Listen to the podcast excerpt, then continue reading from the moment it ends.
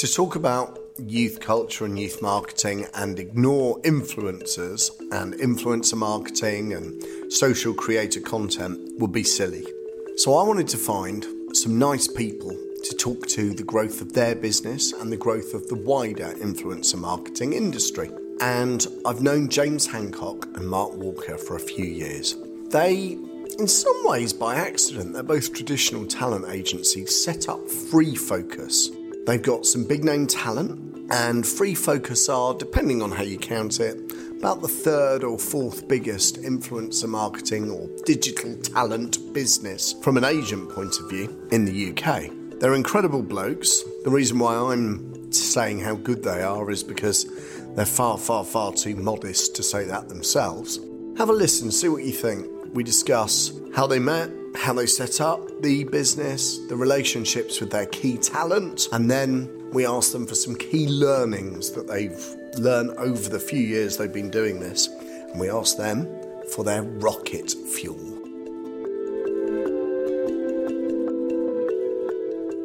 So, two guests in this week's edition of Rocket Fuel. So, Mark Walker and James Hancock, thank you so much for doing Oh, this. thank you for having us. Thanks for having us.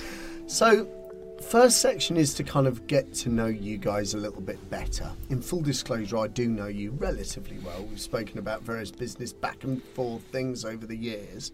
James, let's start with you. How would you bring to life your journey? How have you ended up doing what you're doing now? Um, so slightly well odd start when I was in hospitality, kind of working in various places around the world. Um, so very much still working with with people and managing. Um, but after a while, got totally fed up of it and stumbled into the world of talent management, but more on a traditional side with TV, radio, sports management. Kind of basically did my education at um, an agency there, and then about seven years ago, stumbled across what was then, I suppose, YouTubers, Yep. and that kind of opened my eyes to that whole world. And then it's just kind of flown past now the last seven years. And, and Mark, in parallel, in the background, you were working in promotion. Is that Yeah, right? in the in the music industry. So um, I started out as a promoter in local venues in, in York and then Cardiff, and then moved down to London to work for the um, juggernaut that is Live Nation. Um, left there and, and followed the the former MD over to Kilimanjaro Live, where I was promoting concerts for uh, best part of 12 years.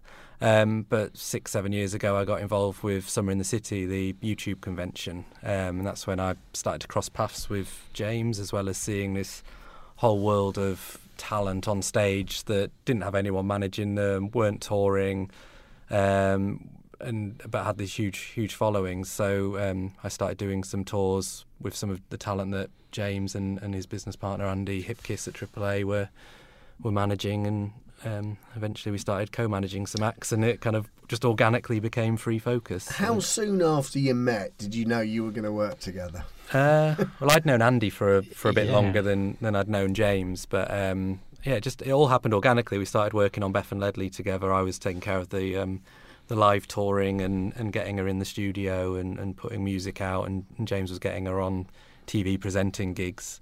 I think one of the key things is we both had a level of patience that you need with talent, because they can be quite frustrating at times when you, but also genius. Um, and I think we kind of complemented each other quite well. That we had the calm heads when potentially others were losing it when people were doing certain things. So I think it kind of we, we naturally complemented each other. Um, and also Pair of Northerners living in London, Yeah. finding a new area of business to mutual work in. So- and, and you're growing the business, you're employing people. Is there a commonality between the, the sort of the behavioural patterns of the sort of people you want to work with? Is there is there one trait that you look for when you think, yeah, I can work with this person? Yeah, I think someone told me a long time ago, quite cheesily, but the the thing that I always follow is work hard and be nice to people. Um, and whatever we do, whether it's what talent we choose to work with or what staff we want to em- employ, that's something that I think is really important to us. Potentially, we've turned down talent that could be very lucrative or go on to do great things, but the personality. There wasn't a match in the personalities, and we always want to make sure, I suppose, we're doing things the right way. Yeah. Um, it's worked well so far. So Yeah, I think because we both come from traditional backgrounds, I guess one of our pitches, for want of a better phrase, is we always see ourselves as, whereas other agencies in this space have maybe come from more back marketing backgrounds or PR backgrounds, because me and James are very much talent first. The the numbers aren't as relevant to us. Yes, if you've got big numbers, you can get big brand deals and it pays the bills, and then you can afford to do the things that we find a lot more fun and enjoyable and creative. So whether it's recording albums or writing books or coming up with new business entities or, or anything like that. I think that's where me and James clicked is we both share that same kind of passion and drive to do stuff in the more traditional space, I guess. How good are you both at switching off? Mark, let's start with you. well, I've, I've, got a wife who works in the music industry as well, so right. it, it, it, used to be that she was telling me off for being on my phone all the time. Now the roles have reversed a little okay. bit as her career progresses, but um, I, I do make sure I go on holidays and I try and take weekends when I can, but I guess the the concert promoter in me is used to being out on weekends and evenings and kind of not switching off. And when you're managing talent, you've you've got to be available 24/7 as well. If there's an emergency at midnight, you've got to deal with it. Sure, James, are you checking your emails when you're on holiday? Be honest now. So I think one thing I'm very fortunate is very few things kind of get to me that much. Um, part of the he is the Iceman. I miss the chill all the time. But part of it is obviously part of the job is to to keep an eye on emails. You are on holiday, but you're also. I've had plenty of, of holidays where I've spent hours of, of, of days on, on the phone, walking by a pool or wherever it is. But I, I think again, I'm fortunate enough that I can instantly switch off most of the time.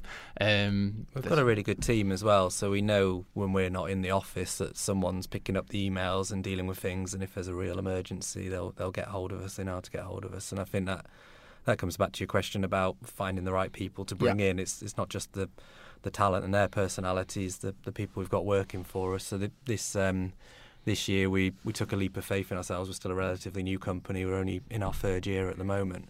Um, but we made the decision earlier this year that the best way for us to expand was to build the roster. But we didn't want to take on so many clients that between my, myself and James, we couldn't give them the attention they deserve and need. So the logical step was to bring in another manager, and we, we didn't rush the process. We we went out and found someone that um, had had plenty of experience, but hadn't necessarily had their own roster, so to speak. They were working for someone and as a, a day-to-day manager, effectively and we said to them, "Come and start afresh.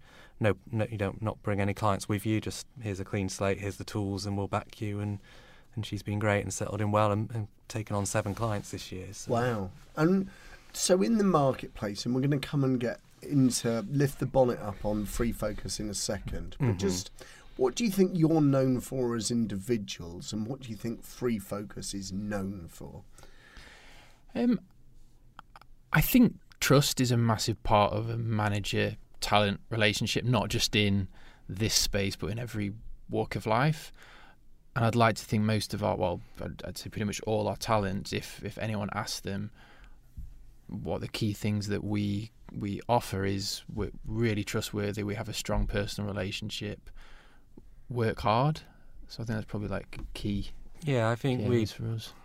I think we're both quite modest. So I'm trying not to blow too much smoke up our own asses, but I think we always like to think that we're boutique, but still big at the same time in yep. terms of what we can do for people. So we like to think we've developed a relationship of being the nice guys that aren't screwing people over, um, treat people as we expect to be treated, and I think that's paid off. Our, our roster grows because probably 80% of our talent are recommended to us by the talent we already manage, and that word of mouth, and, and as things grow and we go out to more events and, and whatever, we, we, think that keeps it, going. Uh, because it's still such a new industry in the grand kind of scheme of things, transparency is a massive thing. Whether that's with talent being transparent to the audiences, managers being transparent to talent, brands, marketing companies, that transparency is not necessarily there with a lot of companies or or in different places, and that's again something we make sure the talent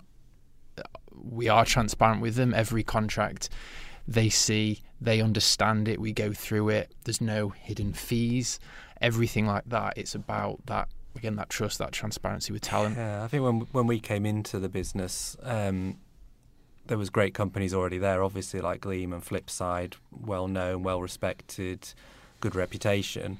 But a lot of talent beyond that were being managed by multi-channel networks instead, and there was a very much a lack of transparency there with how much was the deal actually for versus how much was ending up in the talent's bank account and um, when when we first started Free Focus, we were working closely with the guys at Summer in the City and, and their YouTubers themselves. So mm. we, we got they gave us some very valuable insight that kind of helped shape where what our ethos was and where we were going in terms of making sure talent knew they could trust us and open book accounting and all the rest of so it. So trust and transparency mm-hmm. and those transparent invoices as well. Exactly. I get it. Nice.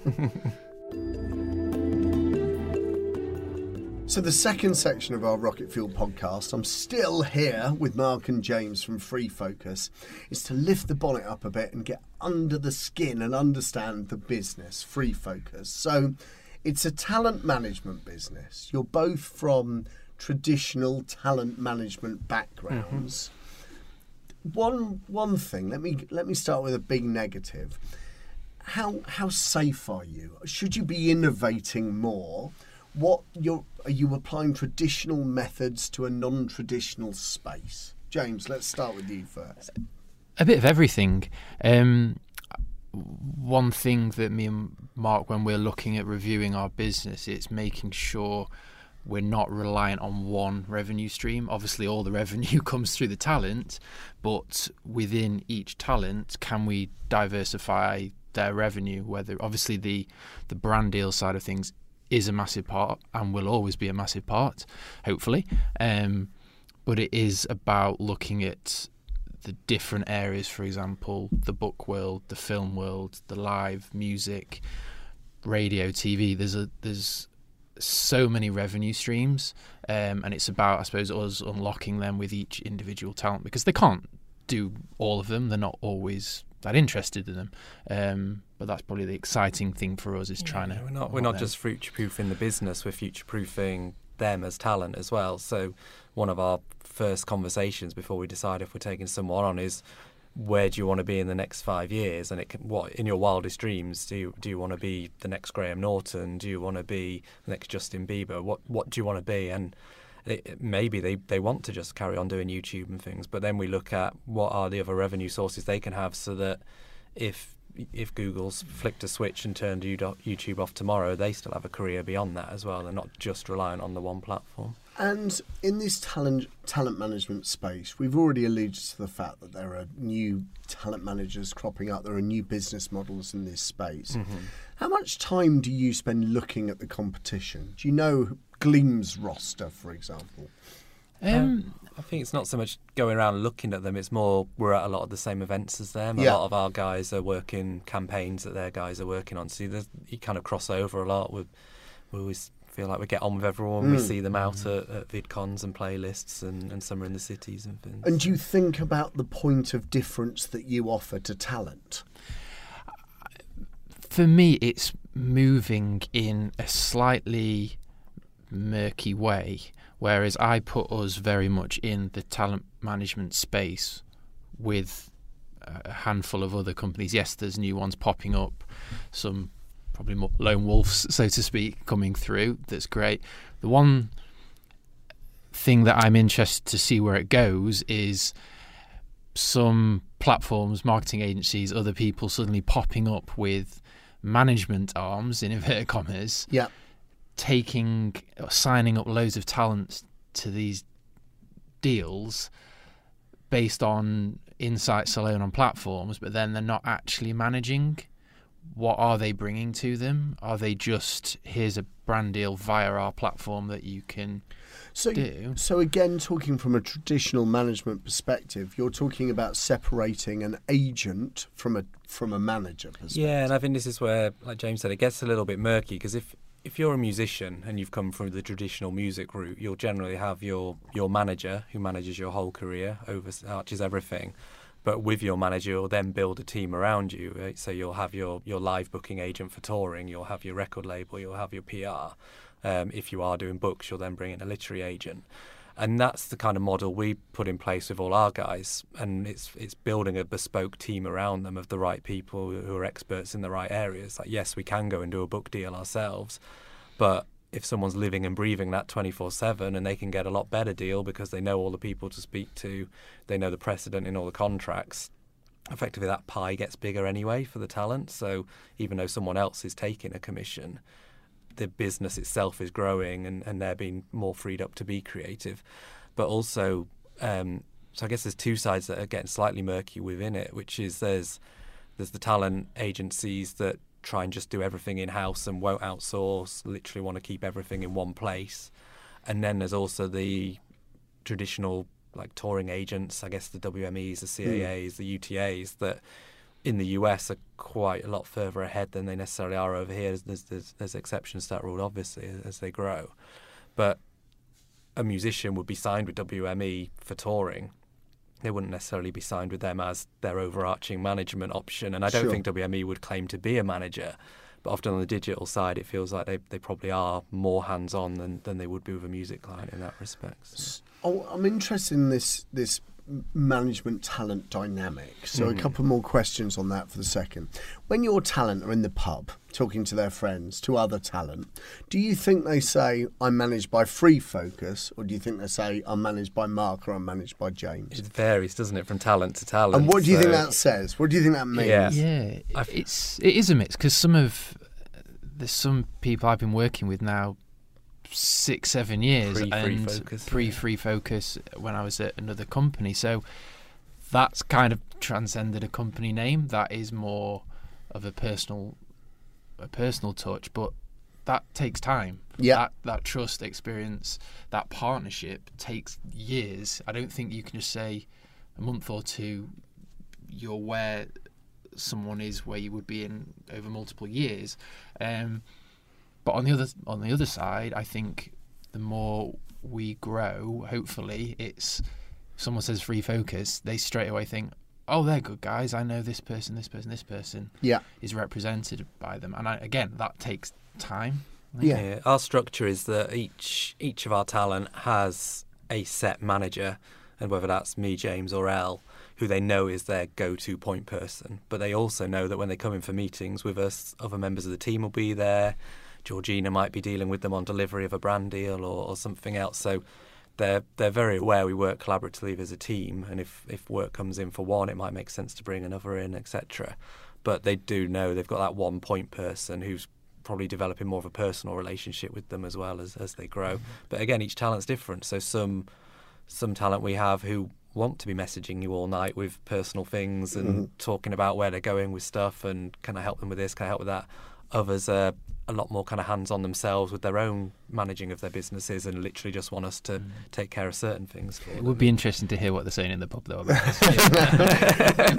do you ever do you rank yourselves? Do you put yourselves? I don't know, Gleam One, W. Do, do, do, do you see what I mean? Is there a yeah, is there a management I, league table and is like that healthy? Below, don't we? Just, yeah, just below the Gleam, I guess. It's interesting because it depends what what you're judging everything on. Yeah. If you're talking pure business finance, there's clearly other companies that are bigger than us. If you're talking volume of talent, again, there's companies that are bigger than smaller than us. But if we kind of go on, I would suggest more achievement based. So we've got certain things that we've done. We've got best selling authors. We've got a number one record in the UK. We've got the I kind of we've we've had talent on every major TV broadcaster in the UK, mm-hmm. radio station. So for us, We've got that's books released in thirty plus languages, etc. Yeah, so, so yeah, it's and again, it, it, I guess because of our backgrounds, it comes back to we we seem to judge those achievements on the traditional side of things, I guess, more mm. than just how much money have they made this year. So that's interesting. So it's about your key performance indicators, to use that awful business turn of mm-hmm. phrase, mm-hmm. is about the things that you've worked on together with the talent and the successes that. You Yeah, and don't get us wrong. Obviously, the, the fin- you, you wouldn't be in business if you weren't making money. So the the finances is hugely important, but it's it's not what we get out of bed mm-hmm. for us. And also on that, I think we're firm believers because we're almost, we're going talent first rather than insights numbers first. That we feel the money long term will flow. Yeah. So we're investing a lot more time now on probably development talent that don't necessarily have the numbers, but they have the long term potential to absolutely smash the fin- kind of the financial Yeah, side and, of things. And as we grow as well, it means we've we're able to reinvest some of our profits and support our talent with projects. So it might be they come to us with this amazing idea that they can't afford to just get on and do themselves, and it, it can be twofold. It can be purely they don't have the financial financial resources to do it themselves, so they they look to us to work with them and, and invest in that project. Or it might be the business know-how; they know how to do the creative side of it, but not the um, not the business side. I so- think we dodged your question there, didn't we? That's fine. if you, I was going to say, why don't we come out of the free focus woods for uh, for weeds for half a second? We'll come back into them for the benefit of the listener. Who are your biggest talent? Who are the who are the names you'd love them you love to shout about? So again, it's quite. It depends, kind of what. How many on the roster? we love them all at. equally. Yeah. How um, many on the roster? So between the five of us working at the company, there's 23 on the roster. Okay. so. And they're all doing different things. There is there a commonality between the talent The, the commonality is they've all come from the digital space, Right. whether that's Instagram, Facebook, YouTube, whatever else in that space. That that's where we discovered them. That's that's where we found that. That's what sets us aside from the more traditional music managers and TV agents and things in that respect. And when you're working with the talent, what's the best thing that you've helped them to say no to? And give us an example of of things where you've helped a talent and you've said you so shouldn't do this. I'm also, if there's an example of where they've gone ahead anyway, I'd love Yeah. that. But I bet you're not going to give me that. Usually on that, it's actually more censoring them, in not not censoring, because I wouldn't ever say what they can and can't say, but advising them on because they're on such an open platform Yeah. and people they speak so openly all the time. It's ensuring they've kind of thinking about the consequences sometimes of things that. So you've sent they- that text message that says, "For God's sake, take that tweet down." yeah, for- or giving them a call and said, "Are you sure that was a good?" No, no, they say Okay. take that down. Are you sure that was a good idea? Okay. I tend to more ask them what they think about it when they've had time to kind of It's flipping it and showing what what is someone else, what's someone else's point of view on on what you've put out. How what are you, how is that affecting things? So give us an example, James, of some of these great, exciting projects you've been working on and that are, are just about to be or have just launched. So one of um, uh, the, the guys we work with is an amazing talent called um, Lucy Earl, who's one of the biggest English language channels globally. I think she's just about to hit three million followers. Um, and for the last couple of years, we've been developing um, ultimately a, a platform for her to launch her own language courses.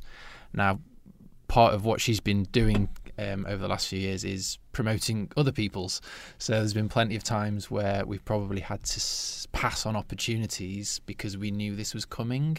So obviously, um, we'll, we'll see where it goes, but that's one that's quite exciting. So this is an example of you, Free Focus, having a vision to be more disruptive than just say yes to a publishing deal, say yes to a partnership. This is actually an education program to help teach the English language. Yeah, well, it's been amazing the feedback that Lucy's had and how many how many people's lives she's actually changed. Yeah. Um, and it's about it's not just probably the the words turn left at around about past the post office type of thing. It's about the the pronunciation and and kind of really helping people around the world. And she thought, can I actually take a little bit more control and pushing other people's courses? Can I do? Can I take the feedback and and we do our do our own? Um, and hopefully, um, she'll be able to again kind of like push what she's doing even more in a more kind of like constructive way with this course. Yeah, so we've effectively supported her with helping us set that business up, partnering with her to make it happen so she can focus on the actual writing of the course, being creative. Um, and, and we were able to look at what we'd seen her do promoting other people's courses in the past, plus what her platform level is at. She's just shy of 3 million subscribers on YouTube and do some some maths in terms of what we think the return on an investment would be And there. this and will be a brand new business Mhm. venture, and a Free Focus shareholders in that new business venture. How does that work? Yeah, so on again, it's very much case by case, Mm. but this was an opportunity with Epiphany Language Studio, which is ultimately Lucy's new business, rather than it being the Lucy Anglo, Yeah. Lucy Earl co- course or whatever. It was can we create ultimately a, a product or a company that Lucy owns, she she controls. We have a small stake in that um, to help kind of guide the business, hopefully longer term. Um, and that was quite exciting. That hopefully that can kind of transcend her brand. Yeah.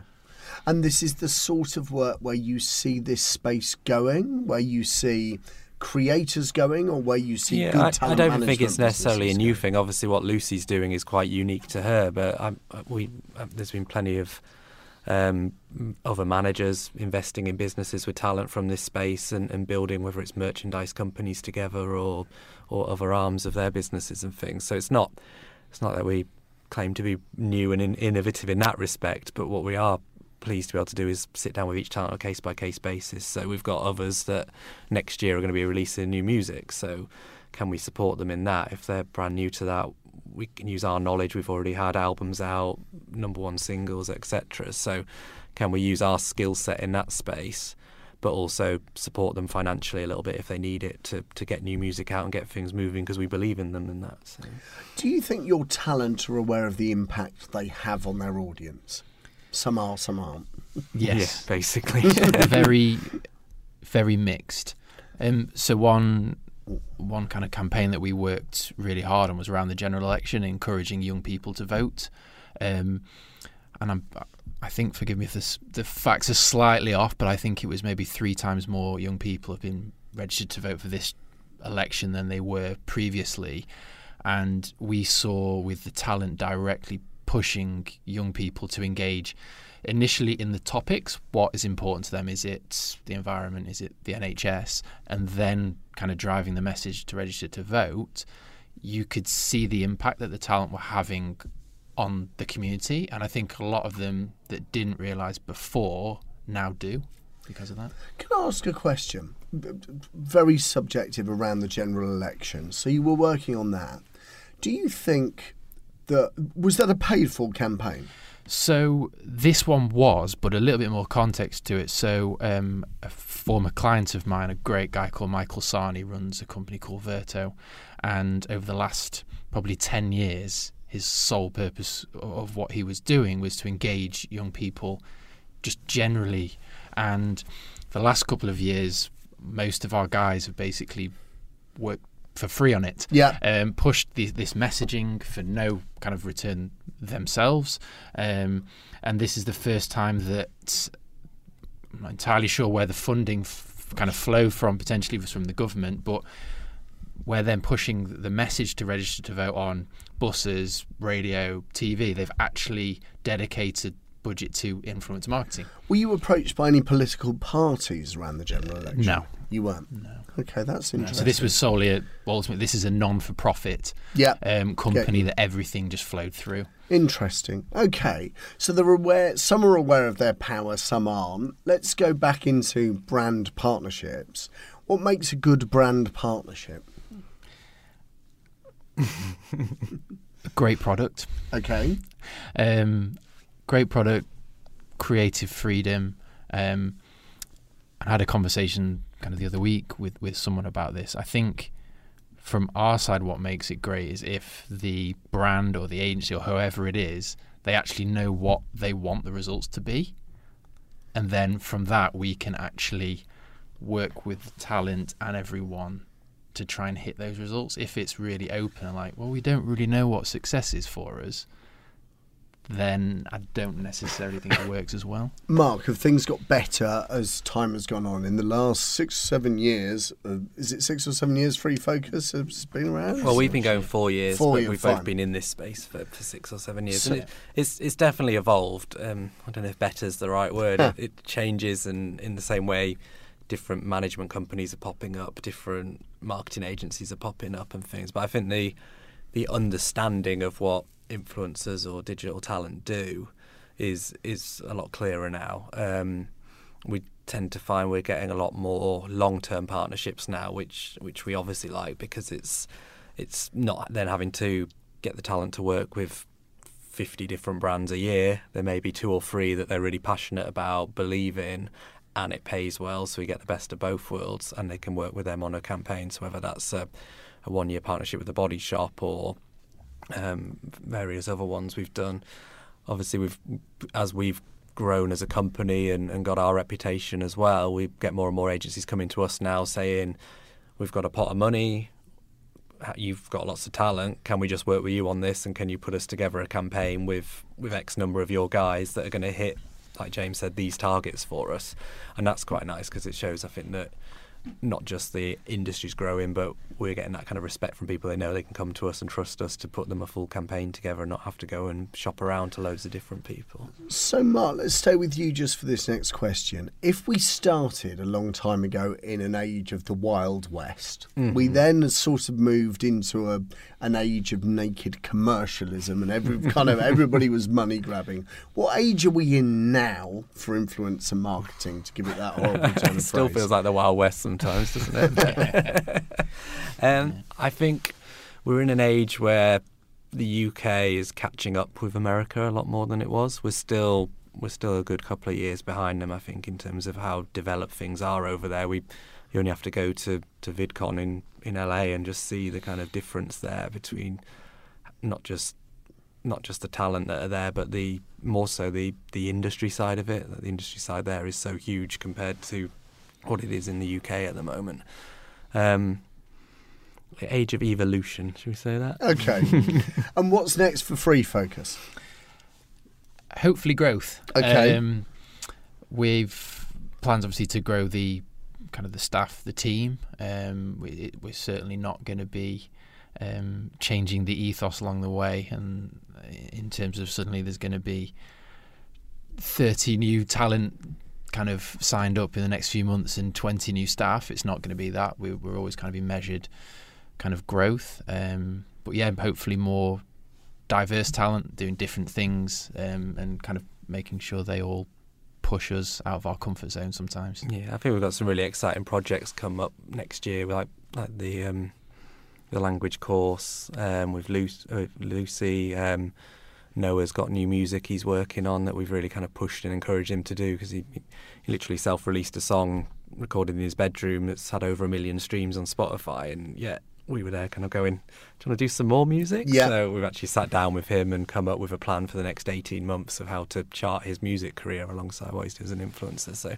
I think we'll see more talent development. That's obviously key, but uh, I think the, the experiment in, in 2019 seems weird to call it an experiment, but bringing Elle in as, as a new manager mm. and giving her the platform to start developing her own roster.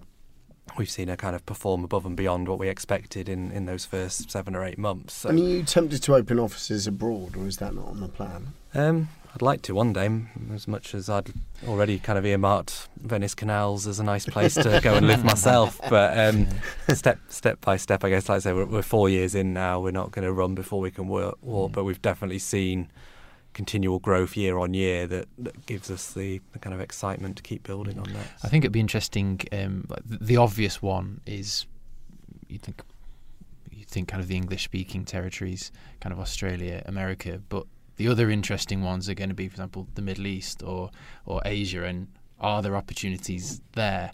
Um, the key thing is you have, from management point of view, you have to be on the ground.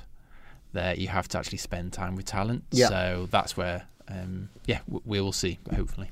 And what mistakes have Free Focus made over the years? Um, I wouldn't say necessarily mistakes, but James and I were both early to mid thirties, so this is our first venture into actually running a business, and we've we've got some great partners and, and people we look up to who, who've helped us build that. But we've also learned a lot ourselves as we've gone along about how to not just start up a business but grow a business and develop it. And yeah, there's there's definitely been lessons along the way in terms of trusting people and um, and making those decisions. But I think four years in and seeing the growth we've got now, we, we kind of know where we're going and, and what direction we want to take, and, and and also we know our value to the company as as individuals, because especially talent management, if it's those relationships with the talent are the the most important thing because if you don't have the talent, you don't have the business. And if if the business didn't have me and James and the, and the other managers, there would be no business either. So. so, so this is a really interesting point, and this is perhaps where we'll end the section on free focus on. I've got a silly numbers question, but we don't have to look at it like that. Mm-hmm. I was going to say, if there was a percentage, what percentage are you entrepreneurs? What percentage are you social media people? And what percentage are you talent managers? Do you see what I mean? Mm-hmm. Because, because actually, do you need somebody? I, I, do you need the mentor, the business brain in the background, giving you a kick up the arse to be the best talent managers in the world? How much of that? Where, Yeah, I think we wh- kind of kick each other up the arse do in you? that yeah, respect. 'cause I think we? we've Yeah. still we've we still have and have, have had kind of mentors um, that are more from the, the traditional management space, or not necessarily just management, but the entertainment space. That's kind of kept us quite probably level-headed on on things, but. I think most people starting companies in the last couple of years in this space are entrepreneurs, as much as I don't necessarily understand or believe when that actually happened for us. Uh, I think we probably are.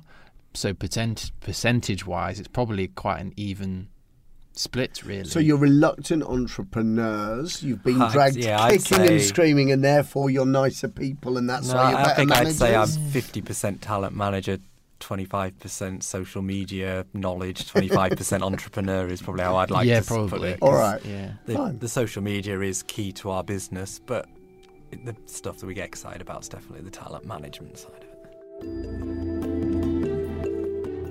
So I'm still here with Mark Walker and James Hancock from Free Focus. They are talent managers of talent in the digital space, and was really keen to get to grips with their understanding of their talent. But I was also really keen to ask them for their rocket fuel.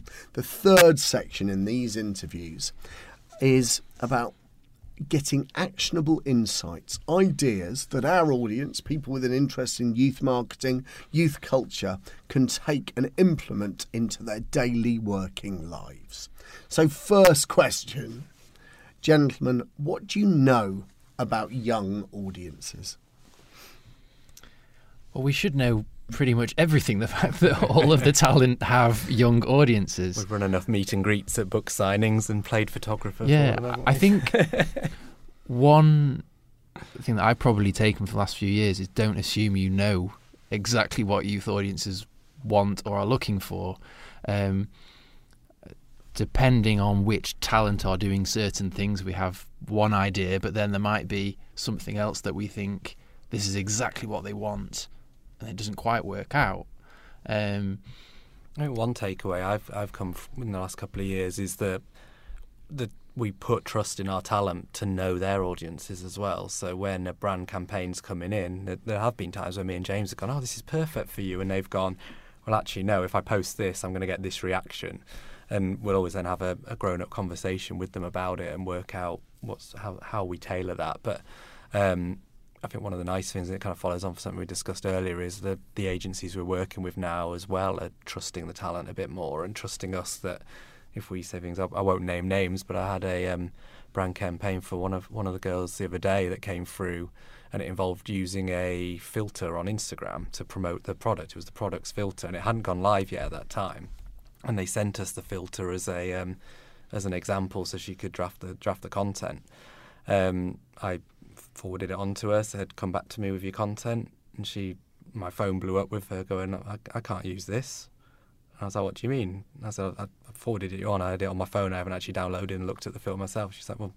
I'll get accused of being racist if I post this. So uh, it was actually the feedback from the talent that um, made the brand re-look at something, go, "Oh, hang on, yeah, maybe not necessarily racist, but it had could have had connotations sure. with the, the the the way the filter then changed your face to, Yep. to make you look like the, the what the product was trying to push.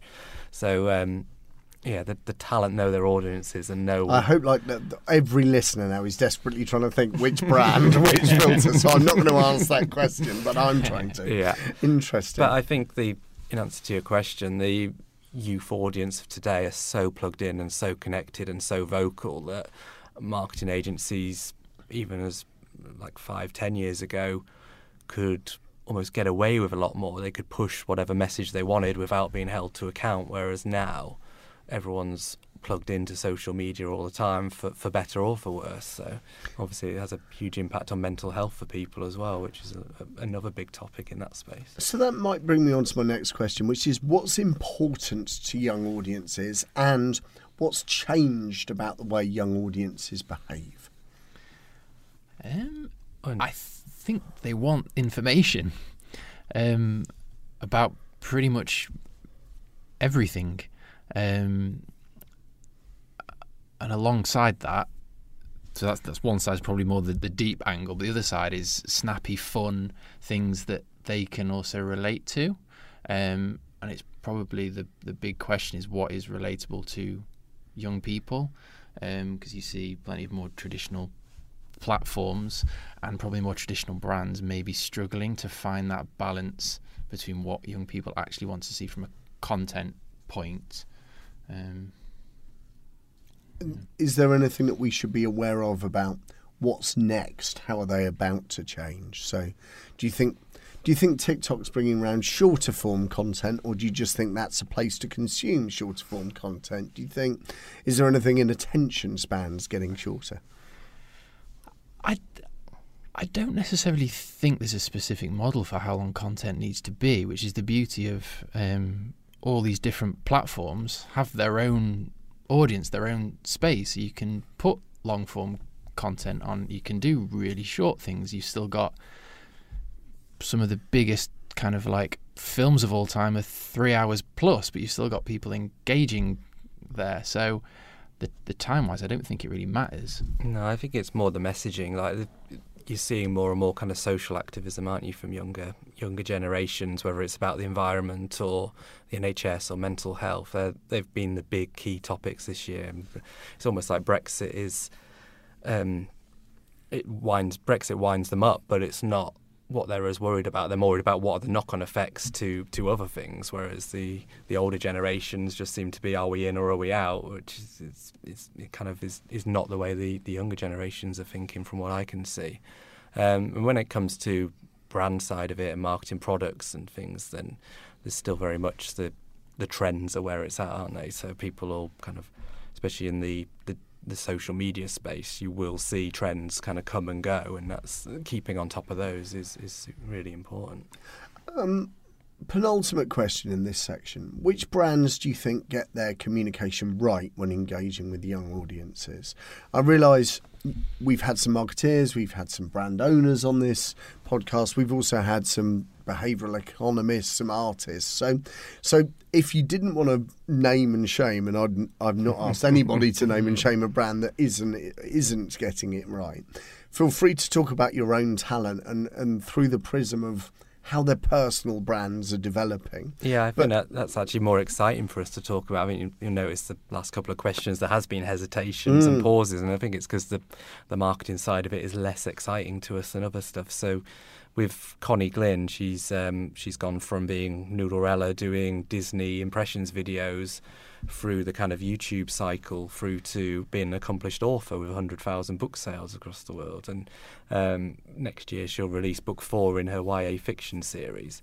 So with Connie, we've been working really closely with her on developing the Rosewood Chronicles, the book series, beyond just being books that Penguin are putting out in shops, but actually into a brand where you can buy merchandise. We're building a brand new website at the moment. We've had um, quizzes that have engaged the audience. So that side of branding is is very much thinking about what what do the fans want, whether it's Connie herself actually was so good with this with the merchandise. I was kind of working with a traditional merchandise company from the entertainment space, and they were coming back with merch designs that had the Rosewood Chronicles was the tagline, and Connie went, no, no, no, no, no. If I'm buying merch to do with a film I'm into or a book series I'm into, I don't want just the title. She said, this this this book series is set in a school, so the cup shouldn't have Rosewood Chronicles on. It should say the Rosewood Library Cafe on it, and the tote bag should say that it's the um, the library and, and things like that. We've got notebooks and things that all fit with the school theme. So that was another case of Connie really knowing what her audience wanted from her brand. That's such a great example, isn't it? Yeah. yeah. James, what about you? The um, brand development of any key talent, or which brands, when they're talking to young people, are getting it wrong so or right? My kind of like favourite brands, adverts, anything is always sports companies whether it's Nike, Adidas, Reebok, and some of my favourite adverts, for example, were Nike adverts around World Cups. And that I think it's they're so good because they tap into my genuine passion slash obsession of sport, and that's where I think brands. Um, I, well, I'd suggest it's probably slightly easier for them because they have all sports brands have big sports teams and stuff behind them, so maybe their content's a little bit easier than if it's to do with I don't I don't know selling some washing up liquid or something. Yeah, I think we have really good success with the the, the, the girls and the guys that we look after in the fashion and beauty space because that is what their content is 24/7. So if they're working with the body shop or if they're working with a makeup brand then it's it's organic and it's natural and it fits with what they're doing.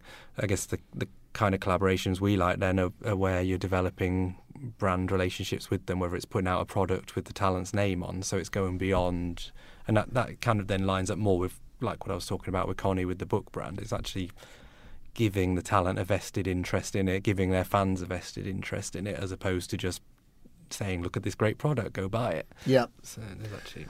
So, final question: Is there one key takeaway our audience can go away with from your experience of working in this space of working in I know the the word has certain connotations, not all of which certainly the three of us agree or dis, but either in influencer marketing or in the way that people should engage young audiences. What's the one key takeaway they should walk away with? Um, it's probably more on a, a, brand marketing side, and this is more talent specific because mm. it's our area. But are you looking to work with an influencer or you, that just ultimately influences numbers? Or are you looking to work with a creative person who can obviously still hopefully influence and, and drive drive people to the brand, but can they create something incredible to go along with it that you can be proud to associate with your brand? And I think knowing which one you're after is for me is quite an important thing moving forward. One of your talent is Hannah Witton, um, and I was lucky enough to meet her. I've met her a couple of times, and one of the things that she said is the reason why she hates the influencer marketing thing is because that's not what influencers do. They don't wake up one morning thinking, "Morning, who can I influence today?" Yeah, exactly. that's yeah. not quite their uh, their beginning. Yeah, so yeah. true. All happen very organically and naturally for them, especially someone like Hannah who's been there from the kind of start of YouTube. Mm. And is, has been grown up with it herself. Mm. But that is kind of my slight worry the way the direction the industry is going on, where everything is, a, in some sense, rightly, it's all more analytical. You're looking into the insights, it's the data, everything's this and that, because I understand everyone has to justify the money being spent on it. But I just worry that the human creative side is slightly being sucked out of it, which kind of helped it grow at the start. Yeah, I did find it quite crazy that, and I, and even in the the promoting world that I come from, these conversations go on where. We, I've, I've brought up the idea of influencer marketing for tours on a n- number of occasions, and, and some of the older promoters have kind of just kind of sniffed at it, turned their nose up at it, and I've had to point out to them like you, you're so obsessed with how many how much reach are you getting and, and things, but you're still spending thousands of pounds in magazines that no one's actually reading anymore. Yet you're not willing to take a little leap of faith into finding the right creator who's a fan of a band that can sell tickets for your shows. So there's still a lot of learning to do in a number of industries. I think there is so much learning to do. Um, gentlemen, thank you so much for your time. Thank Thanks so much for doing this. Um, if people wanted to do, get in touch with you, where's the best place to find if you? You head to freefocus.co.uk. There's the full roster of talent on there, a bit more info about us, and a contact us form as well. And we're also on Twitter and Instagram as freefocusmgmt. Okay, great. James Mark, thank you very much for doing this edition of Rocket thank Fuel. You. Thanks a lot. I told you they were lovely people, didn't I? That was Mark Walker and James Hancock from Free Focus. Again, just understated brilliance. They just will not show off. But they run, I mean, outside of Gleam, maybe one or two others, they're about the biggest UK digital talent agent out there. And they're so unassuming, and the relationships that they have with their talent really came to the fore. As I always say at this time, if you think that anybody could benefit from listening to this podcast, do share it with them. Give us a five star rating, do share the podcast, and tune in next week for some more Rocket Fuel. This is a Rocket Audio production.